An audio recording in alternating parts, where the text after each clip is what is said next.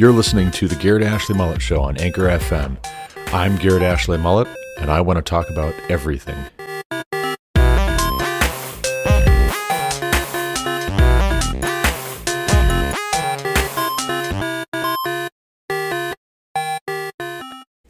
Hello and welcome to the Garrett Ashley Mullet Show. I am Garrett Ashley Mullet. Today we're going to talk about six things, and I'm going to tell you up front what they are. And we're going to try something different. I'm going to experiment a little bit, and we'll see how it goes. Why not? You know, most of this whole process has been experimentation. Some of it has been I just do whatever, and we'll see if it works.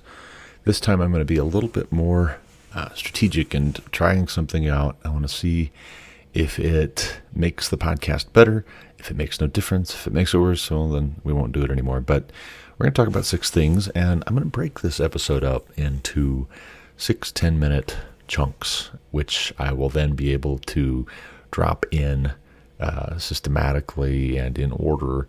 And people will be able to kind of follow along with what topic we're discussing as they go because it'll change with the various subjects being recorded separately. But anyway, the six topics are I want to talk a little bit about celebrating my son Enoch's fifth birthday last night. We had friends over and it was a fun time. It was interesting, it was cool.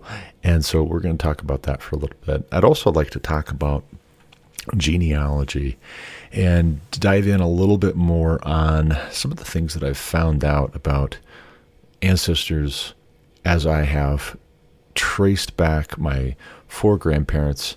Uh, I haven't traced back all of them as far back as I possibly could, but I have gotten a ways with a few of them. So I want to talk about that. And I want to talk about specifically the McFarlane uh, ancestors that I have on my mother's mother's side.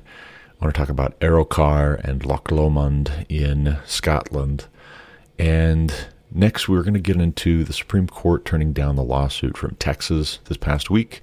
Not just Texas, but all the other states that joined on to that lawsuit to attempt to overturn the results of the 2020 election with regards to Biden and Trump. We're also going to talk about the plan for On the Rocks blog podcast in 2021. Spent about two hours yesterday talking with my cousin Micah Hirschberger about what our plans are, what our intentions are for topics and things that we're going to uh, regularly cover in a certain theme for 2021. We've got about 16 topics outlined so far that could easily expand to additional topics, but we'll get into that. And then also, I want to talk about going with a more modular design for this podcast in 2021. We're going to try it out a little bit today. This will all be one big episode, but we might start going to the more modular, the smaller, shorter podcast format moving forward in the new year. We'll see. We'll see how I like it. We'll see if we can figure some things out in this episode. But first off, let's start with my son and his fifth birthday that we celebrated this week. Enoch Theophilus Mullet is his name, and he is now five. And to celebrate, we asked him, Who do you want to have over? Do you want to have anybody over for your fifth birthday? And Enoch has gotten to know and has really taken a liking to a couple of the boys from the Polk family at church. Uh, Travis and Laura Polk are a dear, sweet couple, very, very sweet. And their family, they've got eight kiddos, they've got some adopted, they've got mostly biological children. They're all biological children, but some of those biological children they adopted from other countries. And very sweet kids. Their kids get along very well with our kids. And two of their boys in particular have just been very, very um, kind and very um, attentive to my son Enoch and they're a bit older than he is, not terribly, terribly older. But what actually started it was my wife had a surgery here not too terribly long ago for her knee, trying to get that finished up, trying to get screws taken out. And so the Polk family and the Pavlik family and the Bergman family, they all chipped in to helping watch our kids while my wife had this surgery. I took off time for work, but I kind of needed to shuttle Lauren back and forth to the surgeon. And so our youngest three kiddos, they went to the Polk residence, and that's where they hung out for the day, and they had a great time. Addie Polk had uh, a great time with John. She loves, uh, you know, carrying him around and taking care of him and making sure that he's got everything that he needs. My daughter Evelyn gets along very, very well with Grace Polk. And Enoch, meanwhile, he gets along with Kai and Liam, especially. And they just do great. They have a great time. And he is just super enthusiastic. He's super excited to get to hang out with them anytime he sees them at church. And of course, he's got other friends. And there's a lot of people that we could have had over for his birthday. But he said, Hey, I want to have Kai and Liam over. We said, Well, why don't we just have the whole family over? And seeing as how they have eight kids and we have seven kids, that makes for a full house in a hurry.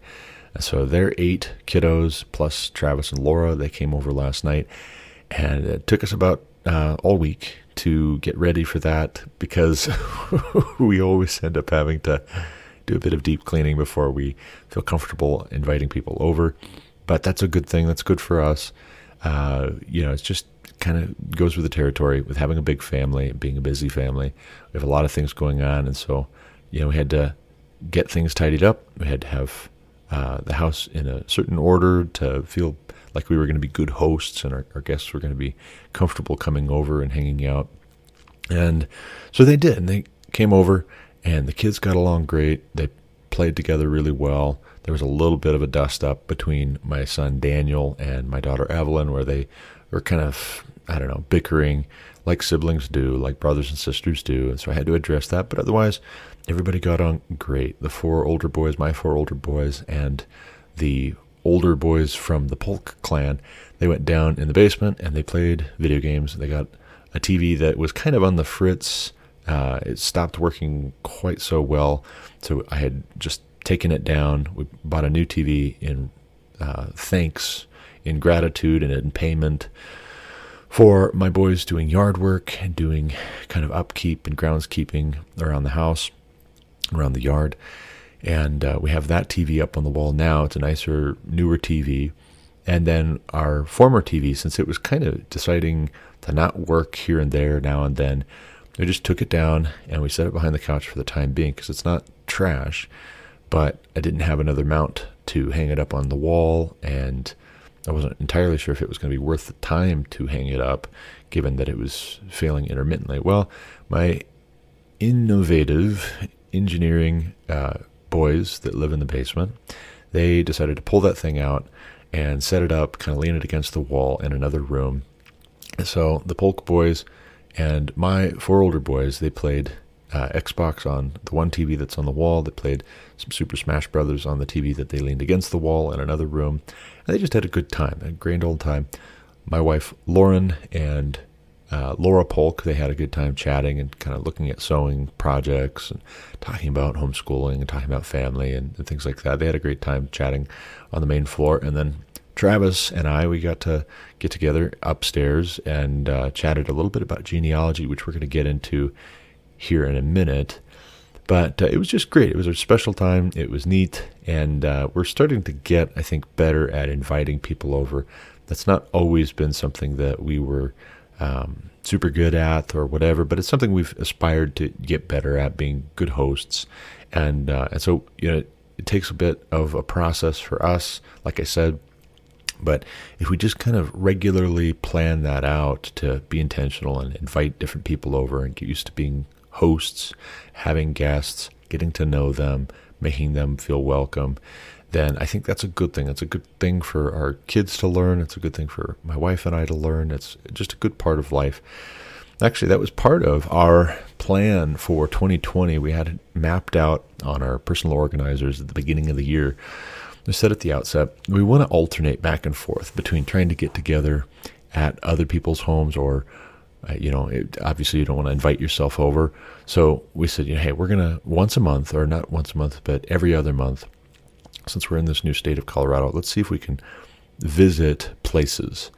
And then in the intervening months, we'll plan to have somebody over. We don't want to have it maybe every weekend or every week or every month, but every other month, let's have some family over so we can get to know them. We can practice being sociable, practice being hospitable. So last night, it just so happened to be the Polk family.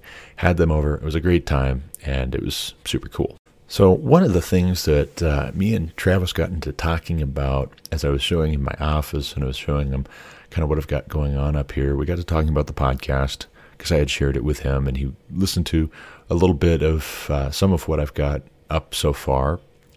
And he made a comment about something I had mentioned in one of my episodes, which was that I've been getting into genealogy and I am interested in genealogy. I'm interested in where I specifically come from, where my children come from.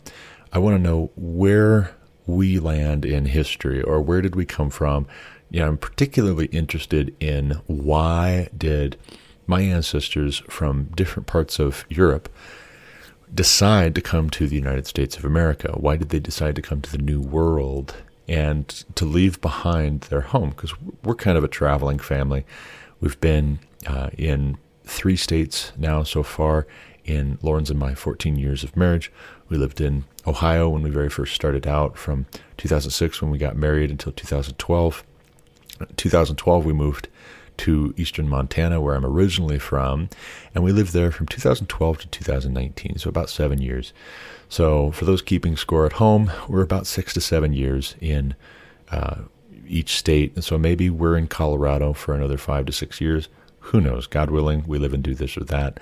But in any event, 2019 we moved to Colorado, and each one of those times that we've decided to move, I've thought about growing up and how we moved when I was a kid. We moved from eastern Montana to western Montana, for instance. We moved from western Montana back to eastern Montana. We moved from eastern Montana to southern Ohio when I was about 10. And from that time on until 2012 when we moved back to eastern Montana, when I moved my family back to eastern Montana. I've been intrigued by this idea that sometimes it's in your best interest, it's in your family's best interest to try something else, go somewhere else. There's opportunity somewhere else. There's some reason, right? There's some impetus. Either things are not going so great and you're trying to get out of an unhealthy situation, a toxic relationship with your locality or whatever, or there's just something attractive about the place that you're going to. There's something promising there. There's something profitable, or you you hope, you expect there's going to be something profitable, and so you go there. And so I've done research on some of my grandparents, not all of them. I still would like to dig deeper into my mother's father, the Renew, uh, Richard Renew. I'd like to figure out more of where his ancestors originally hailed from because I, so far I've been able to get not very far at all, just to his father before him. And on my father's mother's side, Ruth Nisley was her maiden name. I haven't been able to go very far back either, I haven't honestly tried to go back terribly far just yet, but I want to. I want to get into that some more. So far, I've spent the most time on my mother's mother's side, the McFarland. Nancy Sarah McFarland was her name. The McFarland line uh, is an interesting one, and I'm able to go very far back if I can trust the resources that I've found online, which are are uh, multitudinous and sometimes a little hard to organize and keep track of. And uh, also on my father's father's side, Ernest Mullet, that line I've been able to trace back into uh, Switzerland in the late 16th century. But I want to talk a little bit about the McFarland line because I got to talking with Travis Polk last night. And I want to read off some of the story here because I think it's interesting. They've got anecdotal uh, evidence of kind of the sort of people that they were, these ancestors on the McFarland side. But let's just dive right into it, and I'll start reading off some of this Excel spreadsheet that I've built uh, over the years, trying to organize the information. So I am son of Alice Ann Renew. That was my mother's maiden name. She was the daughter of Nancy Sarah McFarland. That was my grandmother that passed away this past summer. Now, Nancy Sarah McFarland was her maiden name, obviously. Nancy Renew was uh, her married name. But Nancy Sarah McFarland was the daughter of Donald Steely McFarland, and I don't know a whole lot about him. I know that he was disinherited by his father. His father was a wealthy to do uh, person who had a mistress. You know, basically the story that's been passed down to me is he had a mistress, and that woman ended up having a love child with him. And he was a wealthy man. He had a car dealership, I believe it was, in town. And he had a lot of means to set up his mistress and his love child in a second home.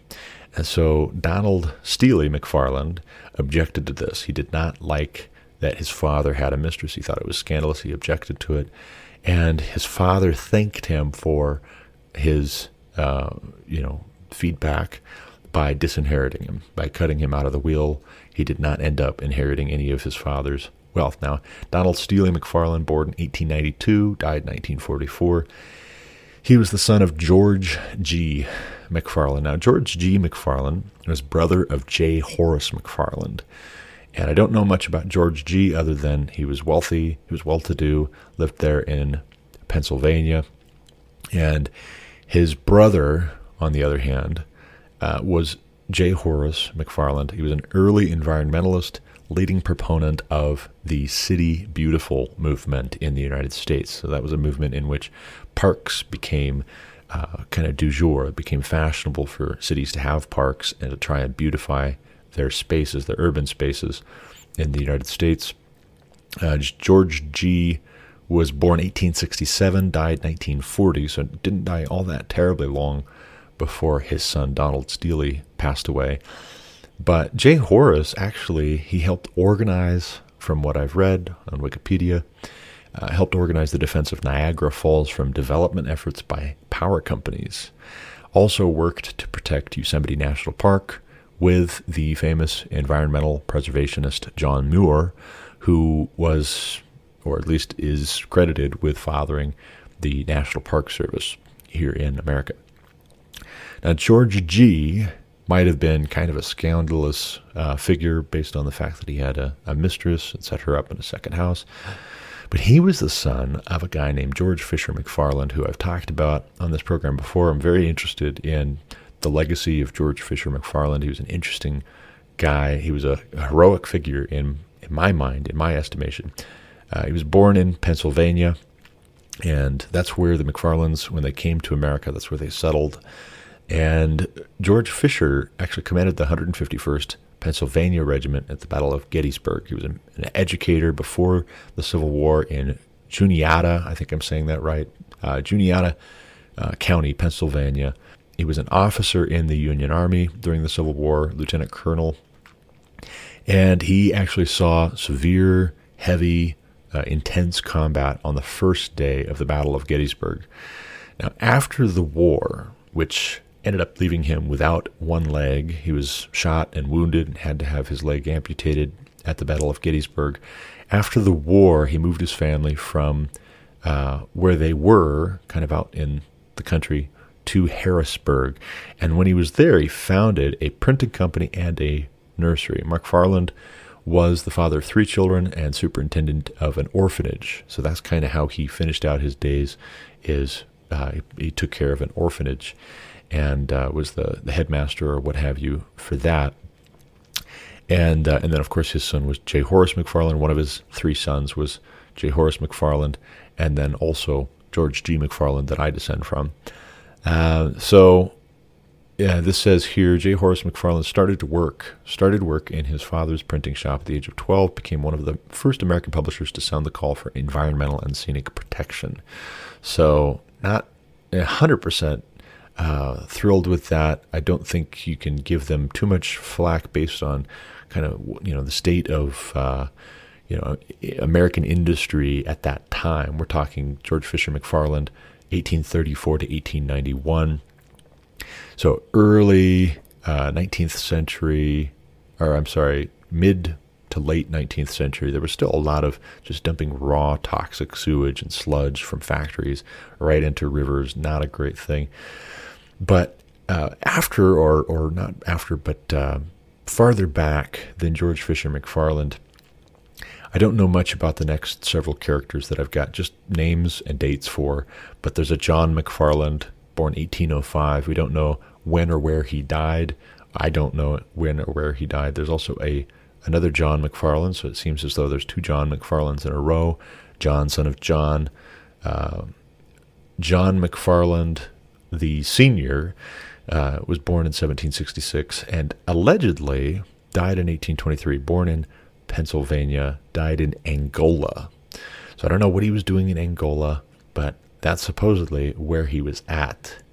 And so it's kind of an interesting question. It's like, okay, you're born 10 years before the American Revolution, the signing of the Declaration of Independence, and then you die in 1823 over in Africa. What were you doing over there? Were you a mercenary? Were you a merchant? Were you traveling? Were you, you know, what's what's the story there? I'm curious. In any event, his father was Arthur McFarland, 1720 to 1780, uh, born and lived and died in Pennsylvania, and him dying in 1780. It's the same year that a smallpox epidemic raged through Providence, Pennsylvania. So I don't know if he died of smallpox back then, but he was alive concurrent with the American Revolution. So that's an interesting one. But his father, James McFarland, is actually the first McFarland that comes over to America. And I don't know precisely when, or I don't remember. I could check my notes on Ancestry, but I don't remember exactly when he came over. He ends up uh, being um, buried in Pennsylvania in 1758, so he was here prior to the American Revolution. But he was born in 1698 in Ireland. Now, before James McFarland, there's another John McFarland, and he is born and dies in Ireland. So there's only one generation of McFarlands in the, the line that I hail from that is both born and dies in Ireland. And that's not where we're originally from, because before John McFarland, there's a Robert Lee McFarland, who's born 1651 in Scotland and dies 1695 in Ireland. So he's born in Scotland, where we're originally from on that side, dies in Ireland.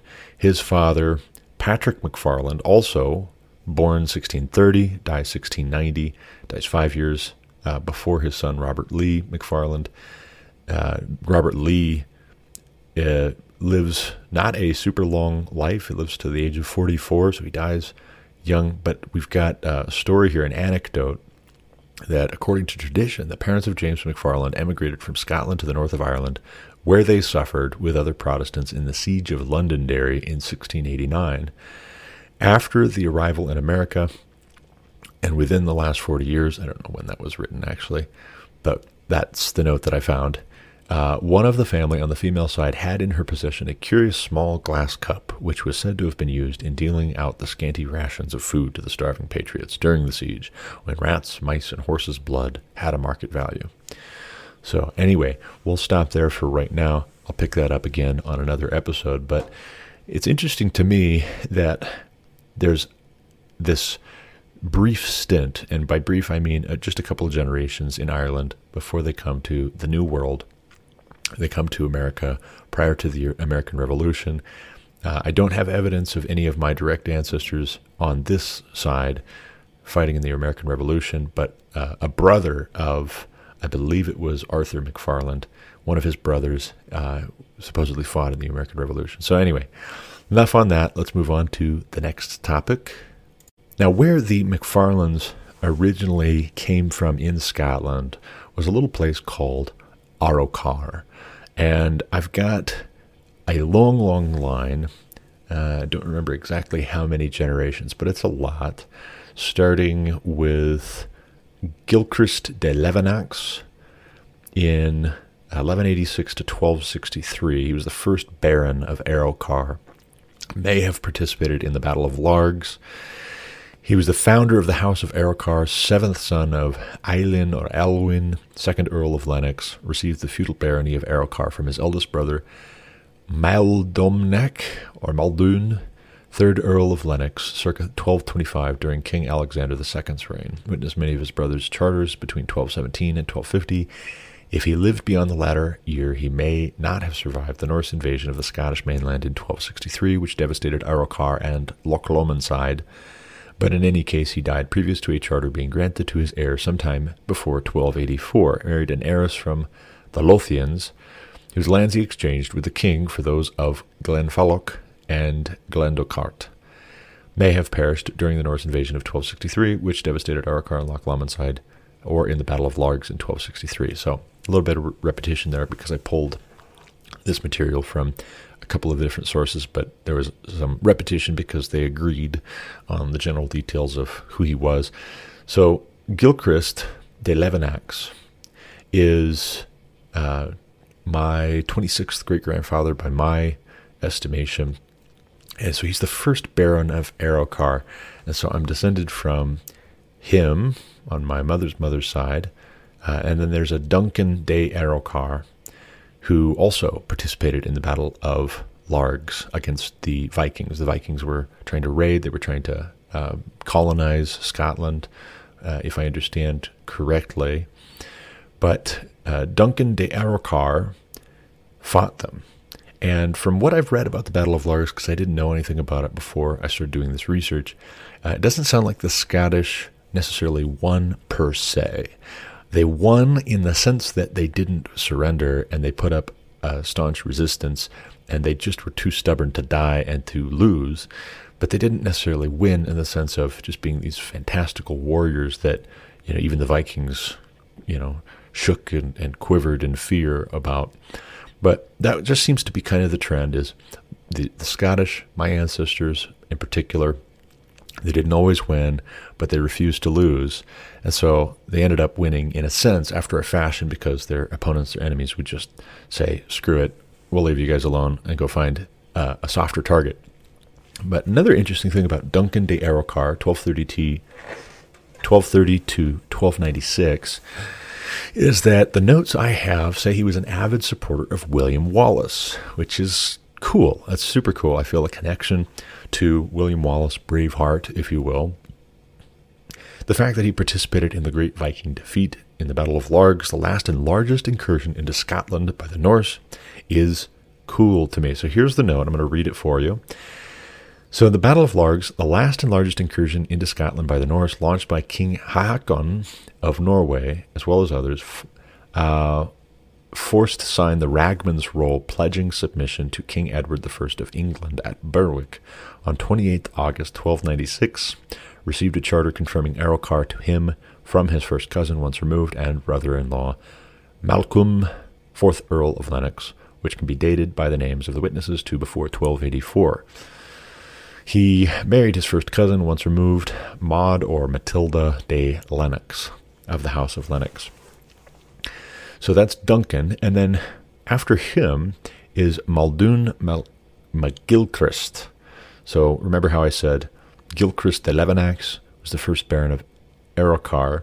Muldoon MacGilchrist is kind of taking his name as a son of or a grandson of Gilchrist de Levenax kind of a way of saying that's who I hail from, that's my ancestor.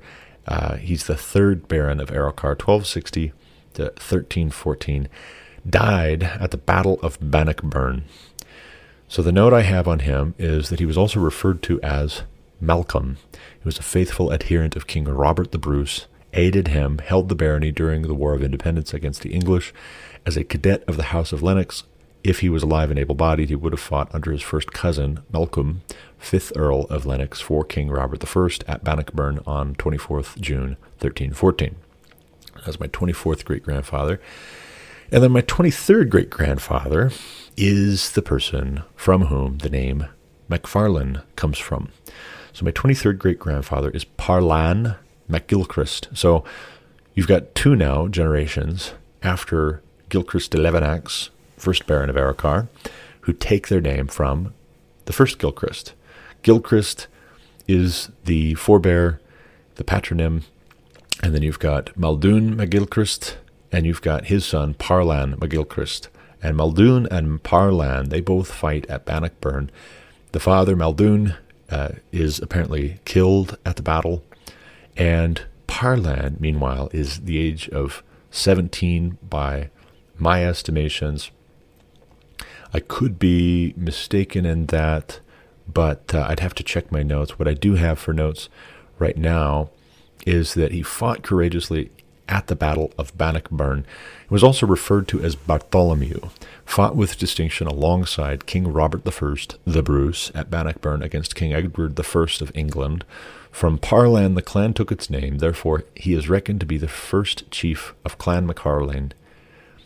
Like his father, a cadet of the House of Lennox, he would have fought under the command of his first cousin once removed, Malcolm, 5th Earl of Lennox, during the War of Independence including at Bannockburn in 1314 and at Halidon Hill, where the latter was killed on 19th July 1333. Resigned Arrochar in 1344 to his eldest son.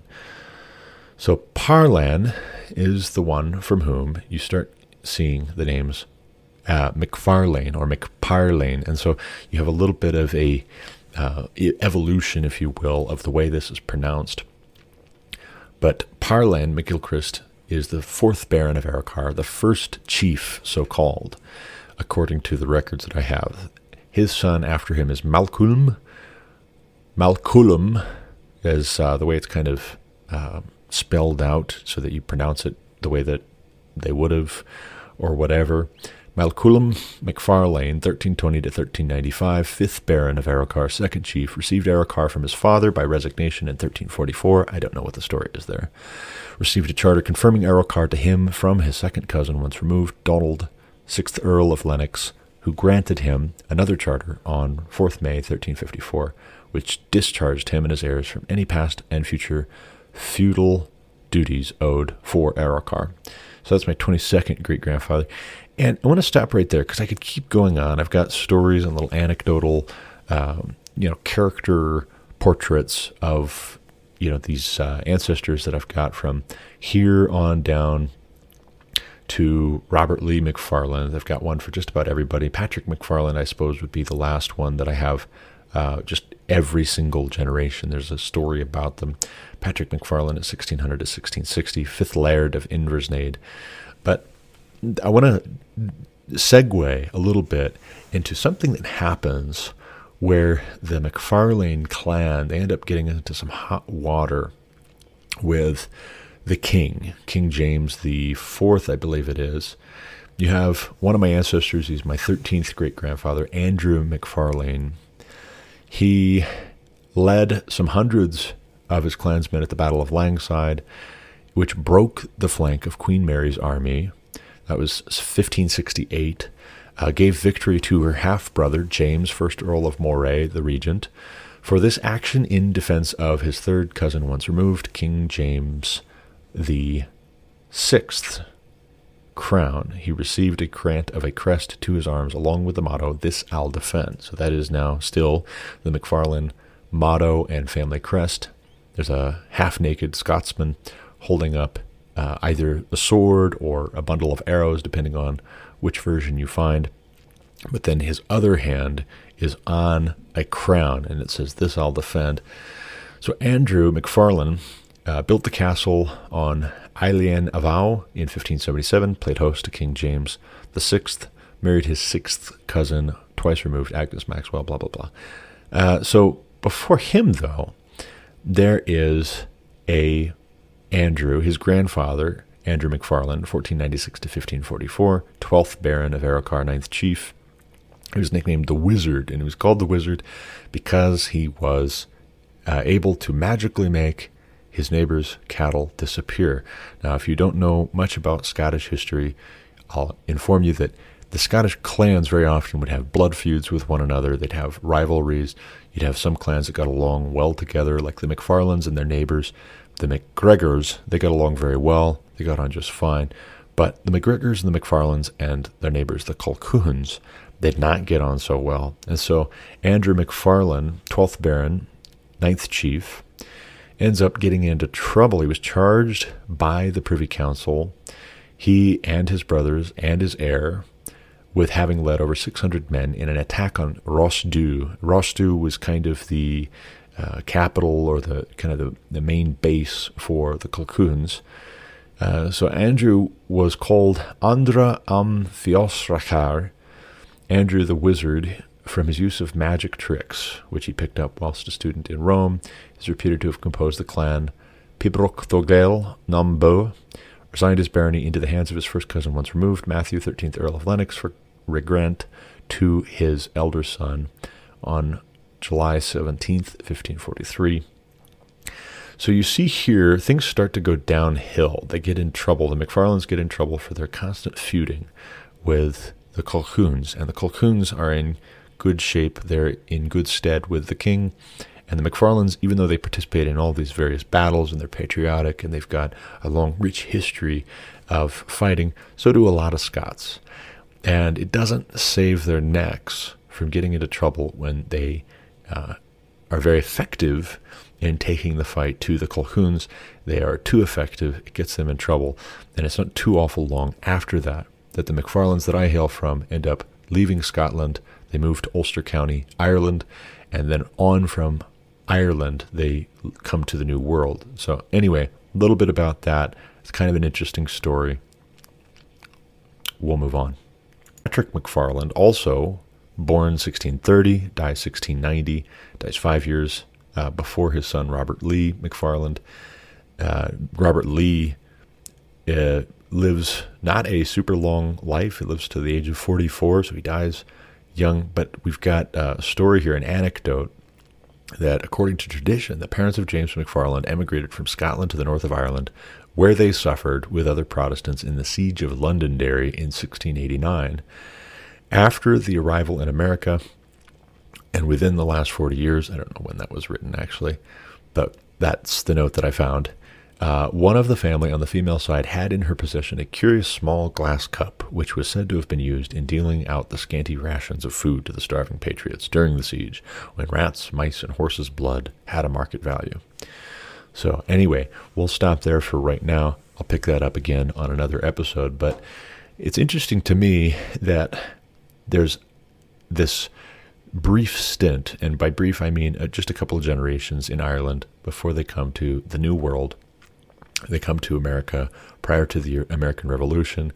Uh, I don't have evidence of any of my direct ancestors on this side fighting in the American Revolution, but uh, a brother of, I believe it was Arthur McFarland, one of his brothers uh, supposedly fought in the American Revolution. So, anyway, enough on that. Let's move on to the next topic.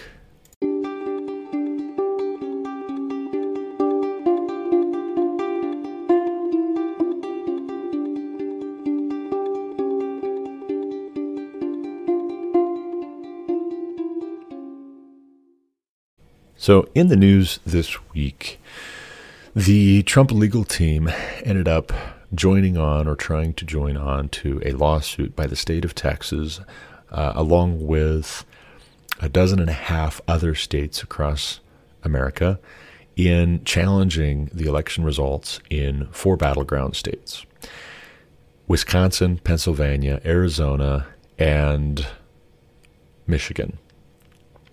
And so they tried to file a lawsuit. They were trying to take it to the Supreme Court and have the Supreme Court basically overturn the results of the election in these four battleground states because these states did not handle the election according to their own constitutions, according to their own laws. You had people other than the legislatures in those states making last minute changes to the procedures, and these last minute changes actually facilitated fraud. That is the allegation. Now, the Supreme Court could have listened to this case. They could have made a ruling. They could have overturned the election on behalf of President Trump and on behalf of these Republican states. And they declined to. They declined even to listen to or hear the case. And their reasoning for such was because Texas and these other states lacked standing. Now, that is debatable. I've seen a number of conservatives agree with that who are trying to think longer term. They're trying to think about dangerous precedents being set. You don't want states suing other states with, for instance, uh, an effort to throw out voter ID laws. Now, I personally think that there's a, a shred of cowardice, at least, along with the dose of principle here, where we're concerned about the Constitution, we're concerned about doing things in proper order, yes, but there's also a kind of basic human instinct, a fear of retaliation. You have conservatives not wanting to do this to the Democrats, Republicans not wanting to do this to the Democrats, even though there's ample evidence of fraud and dishonesty in this election. They cheated, and they cheated big, and they're hoping that their cheating pays off in giving them the White House.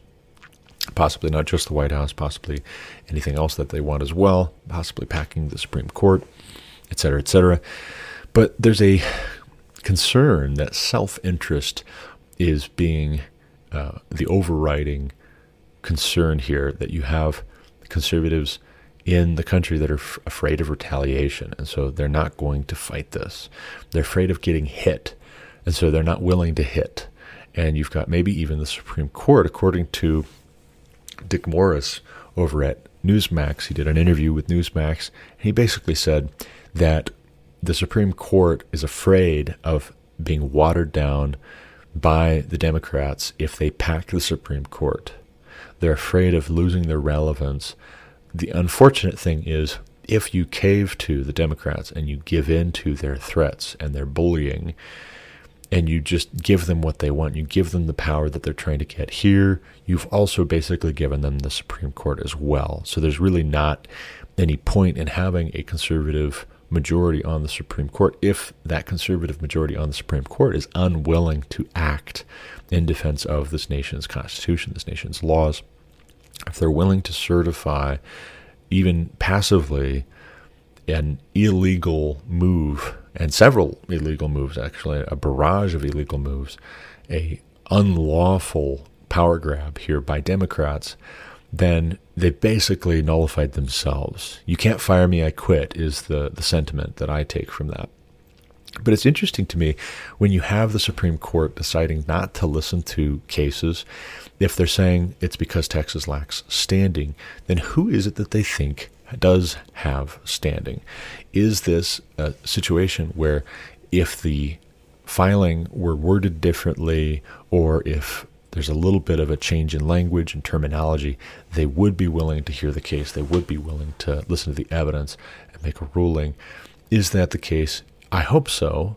I hope that's the, the case. I've seen some speculation to that regard, but I fear that it's not. I fear that this is actually just a callow uh, fear of retaliation, a fear of getting hit. And so, what I want to do is I want to talk a little bit about how my studying genealogy and where I come from and understanding a little bit more about my heritage has given me a, a different perspective on conflict. Now, my mother's mother's people, earls and barons and chiefs, and before that, and I didn't even get into it, but I could take a lot longer than I did uh, in the future, maybe. We're talking about kings of Scotland, some of the first kings of Scotland, and before that, kings of the various other names that that area, parts of that area, went by. Kings of Alba, kings of Dalriata, kings of uh, Ireland, high kings of Ireland before they came over. Uh, there's a lot of rich history there, and them being from this nobility, from the ruling class of Scotland, uh, for not just centuries but millennia. I'm able to go back to 360 BC if I have my facts right and if the people that I was reading are reliable online. But them being this long, long line of the ruling class and being involved in so many battles, they fought on principle so often. And I love that heritage for the fact that they were willing to fight in defense of what they believed was their, their principle.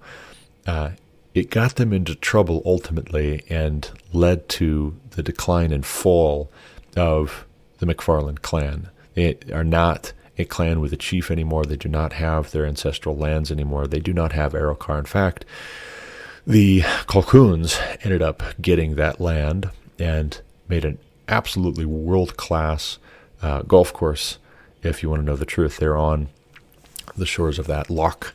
But they ended up coming to America, the, the side that I hail from, and that's for the best. That's just fine. You know, my family, we moved around, like I said earlier in this program, moved around from Montana to Ohio, back to Montana, now down to Colorado.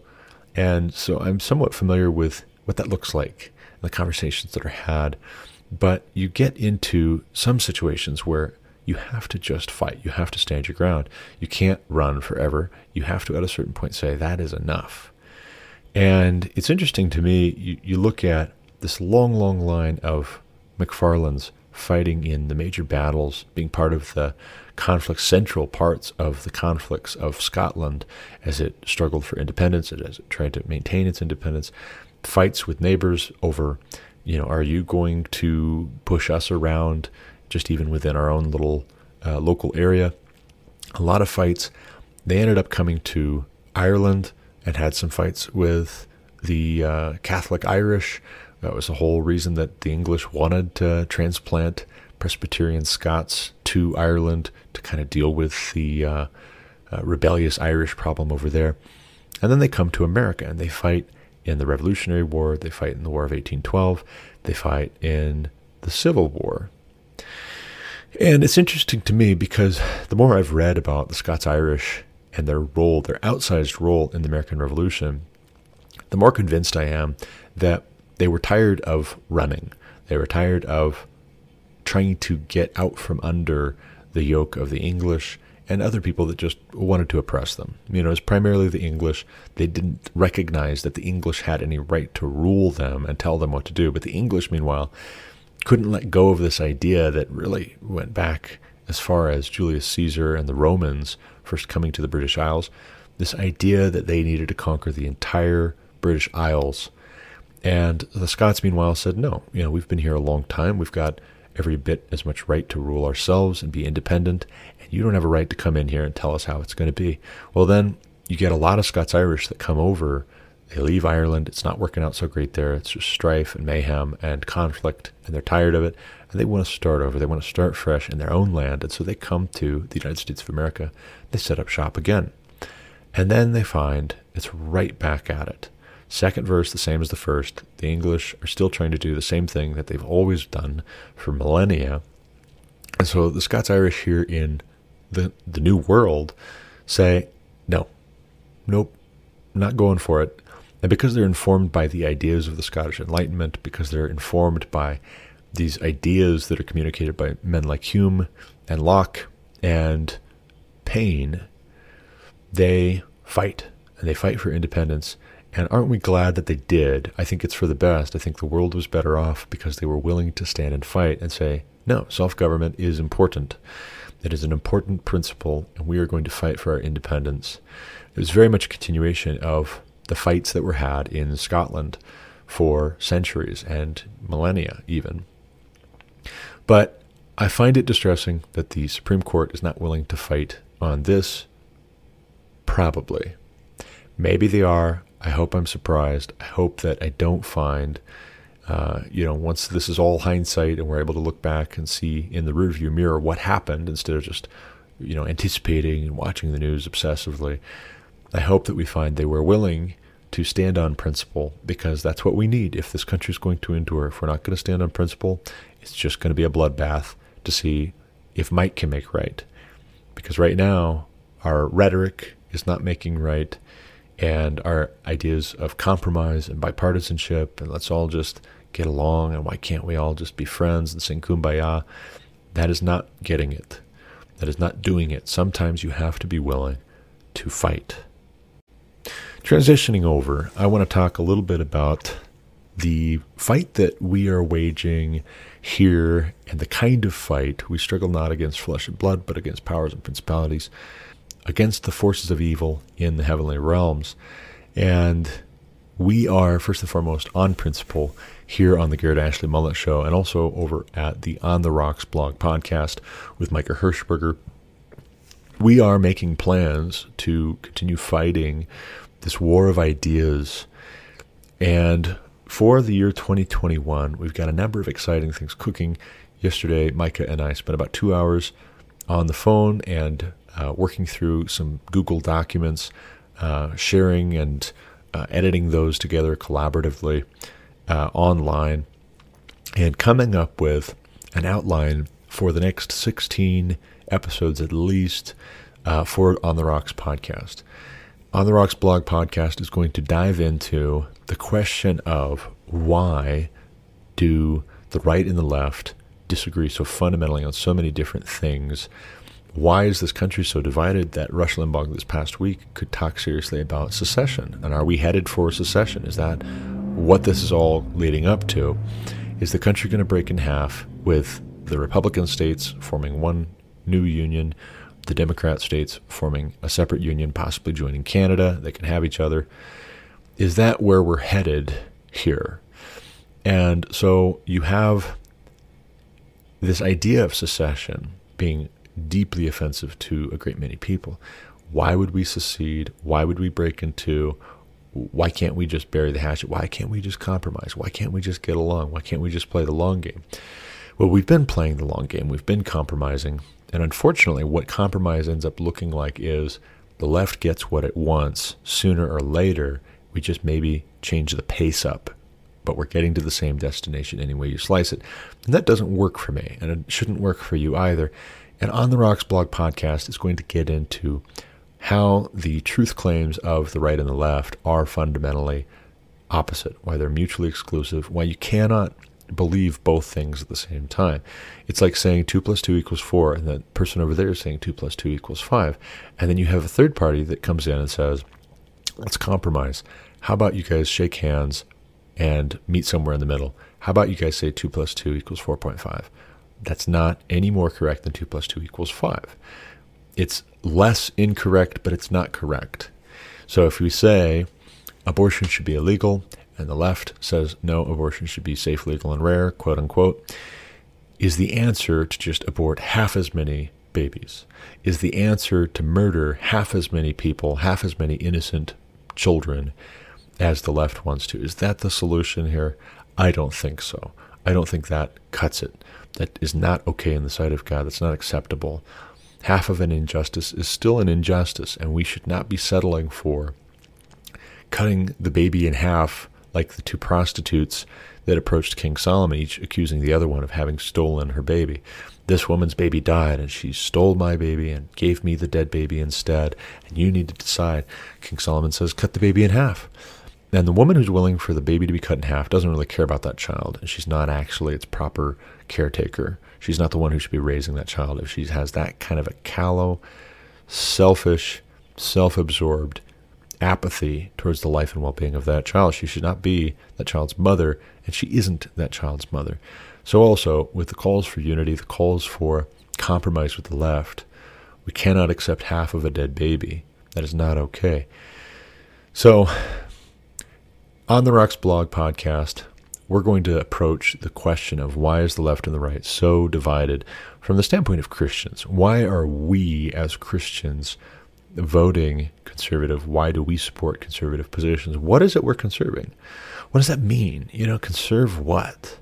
You know, if I'm going to conserve some mountain of cash and I'm just an anarcho capitalist. All I care about is money and I want to conserve my free market principles and that's all there is to it. But I don't understand why we have free market principles. I don't understand why those are a good idea and I have no moral argument other than just taxation is theft and I repeat that over and over. What is that and how does that tie in with my Christian faith? And isn't it maybe just a, a distraction? Maybe it's an excuse for greed. I'm just a greedy person that doesn't want to share. No, that's not what it is. As Christians, we believe that God's word defends the idea of private property. Thou shalt not steal conveys the idea that people have a right to their own property, and any old Joe Blow off the street doesn't have a right to march into your house, which is your private property, and steal your TV, which is also your private property. That's not okay. They don't have a right to break into your car and hotwire it and drive off into the sunset. That's not their car, that's your car. That is your property. So the idea that there are private property rights that people have, that's something we're going to get into from the standpoint of here's what the Bible says. So our plan is to have basically a three part structure to each episode. And we've got, like I said, 16 outlined. Generally speaking, we're going to get into what does God say about gender and what does the left say about gender? What does God say about sexuality? And what does the left say about sexuality? What does God say about abortion and about the sanctity of human life in the womb. And what does the left say?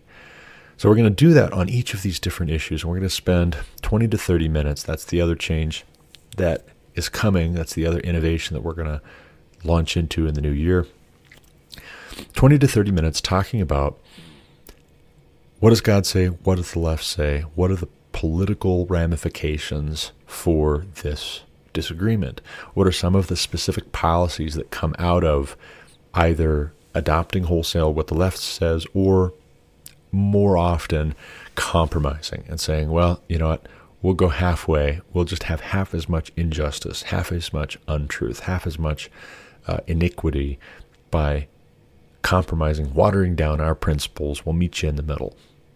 So that's our plan for the new year is to have shorter episodes. We've had long form episodes like this one that you're listening to right now, and you have been listening to on the Garrett Ashley Mullet Show pretty much since its uh, inception. I like doing the hour long podcast, but we're going to start transitioning to shorter podcasts per day and have them recorded all at once and then spread them out throughout the week. We'll drop one on Monday, maybe, for instance. We'll drop one on Wednesday, maybe, for instance. And we'll drop one on Friday, for instance. But we'll record all of them in series consecutively on, let's say, Saturday or Sunday, the week prior. And I think in doing that, it's going to allow people to be more strategic in what they listen to. If they like us talking about, you know, what God says and what the left says, uh, on a certain issue, they can listen to just that 20 minutes and they can share just that 20 minutes if that is the most relevant thing and that's all they've got time for. We want them to be able to get in, get what they need, and to get out if that's what they need to do. If they need to move on with their lives, we want them to be able to live a productive life. This podcast is not an end unto itself, it's a means to the end of helping us to all be more intentional and to be more integrated in our worldview, in our Christian worldview, to take every thought captive for Christ and to learn how to be conversational about these things. We don't want to just have these ideas rattling around our, in our heads uh, to no good profitable conclusion. We want to be able to act on them. And in order to act on them in a political way, we have to be able to communicate them. We have to be able to communicate them with gentleness and respect, as we read in the New Testament, to give a reason for the answer of the hope that lieth within us, but do so with gentleness and respect. That's what we want to be able to do. We want to be Bereans about things, searching the scriptures daily to see whether they're so. We don't want to be led around by our feelings and emotivist ideas of right and wrong. We want to be intentional. We want to be sober and vigilant, for our adversary, the devil, goes about as a roaring lion, seeking whom he may devour. So that is the plan with On the Rocks podcast, On the Rocks blog podcast. And I'm very excited about it. I think what we'll do too is we'll have a episode per week where we talk about audiobooks. We'll talk about what it is that we're reading, how that's exciting, why we're reading it, what we're learning. I think that'll be an interesting segment. And uh, we'll also try and incorporate interviews and have people on the program, people that we know, people that we don't know, that we'd like to know, uh, have them on for you know maybe one of those 20 minute episodes, maybe all three if they can spare the time and if they have the interest, and have them on and talk with them and ask them questions so that we can better understand these subjects and be profitable in our understanding, be fruitful. We want to be faithful. We want to be diligent. We want to be good stewards who invest the talents that God has entrusted to us as a good master. We are his servants. We want to be good servants, faithful servants who hear, well done, good and faithful servant. Enter into your place of rest at the conclusion. Lastly, I want to talk a little bit about the debate I'm having as far as going that same modular way, path for Garrett Ashley Mullet Show. The Garrett Ashley Mullet Show has been a long form podcast since we started it, since I started it a couple of years ago. And I like recording for an hour. I like being able to just sit down and talk about things and let my mind work out the connections as I talk. That happens very often, not just for me, but for people in general. That as you're talking about things, as you're trying to explain them, you find yourself also better understanding them. And so I don't want to cut this up too much to where it loses that effectiveness in terms of you know being able to see the connections between things. I think that's a major problem that we run into in our country, in our day and age, we trust too much in the experts who are uh, master of just one thing, one subject, and they don't understand the implications and they don't understand the opportunity cost because they don't understand other subjects besides the one that they're expert in. And they get asked advice of because they're an expert in the one thing, and people assume, well, if you're really smart about that, then you're going to be smart about everything. They lack wisdom. And wisdom really is the ability to be productive with the information that you have. It's not just knowledge. Expertise can be knowledge without wisdom. And so, what we want to be is we want to be wise. And in being wise, we'll get knowledge. We'll try and gather information, gather facts. We'll try and develop what Erwin Rommel referred to as Fingerspitzengefühl. Fingerspitzengefühl is this fingertip feeling where we are familiar enough with the intelligence on the battlefield that just one little change, one little fact rearranging itself helps us to anticipate what's coming next. What is the enemy about to do? Well, they're about to hit here. They're about to attack us there. This is about to happen. So now we can maneuver. We can respond to it. We can be ready to react. We can be ready to face them where they think that we're weak. We're actually strong there. Where they don't want to attack is where they think we're strong. And so we're going to make them think that we're strong somewhere else. We're going to be quick and agile and adaptive and all that. I think single factor analysis makes us very, very vulnerable and it keeps us from being able to be profitable, maneuverable, wise, circumspect, good stewards. So that's one of the big things I want to do with this program is break out of that single factor analysis trend in modern society where there's so much information and you have so many people that want experts to tell them what to do and what to think because they'd rather spend the majority of their time just amusing themselves. We don't want to be that way. We need to be experts on our circumstance. We need to be experts on how to live in a wise way, in a way that honors God, first and foremost, that loves God practically. If you love me, you will obey my commands, is what God says. We want to be loving God by understanding what is true, what is good, what is right, what is just, what is the proper thing that we should be doing. So that is what I want with this program. And I don't want to break it up, chop it up into 20, 30 minute episodes if, in doing so, I'm going to negate its effectiveness to help you. But that said, if it can be more effective, it can be more helpful, it can be easier to follow, it can be better organized, more streamlined, and I can have content out there more often and you can listen to more of it and process more of it and it's more helpful to you if we compartmentalize it a little bit more. I make more episodes, but all of those episodes are shorter, they're tighter, they're more focused. Then maybe that's a good thing. Maybe that's the way we should go. So I don't think I'm going to start it before the new year, but I'm making plans to start that in the new year. And I want to know what you think. I want to hear your advice on that. If you've got some feedback for me, if you've got some ideas, now is the time to give them to me. Once I get into a general format in the new year, I'm going to try and stick with it through that season. We're in season two. We're nearing the middle of season two by weight. Uh, season one was about 36 episodes. And season two, so far, we're at 21. This is the 21st episode of season two. This is the 56th episode overall.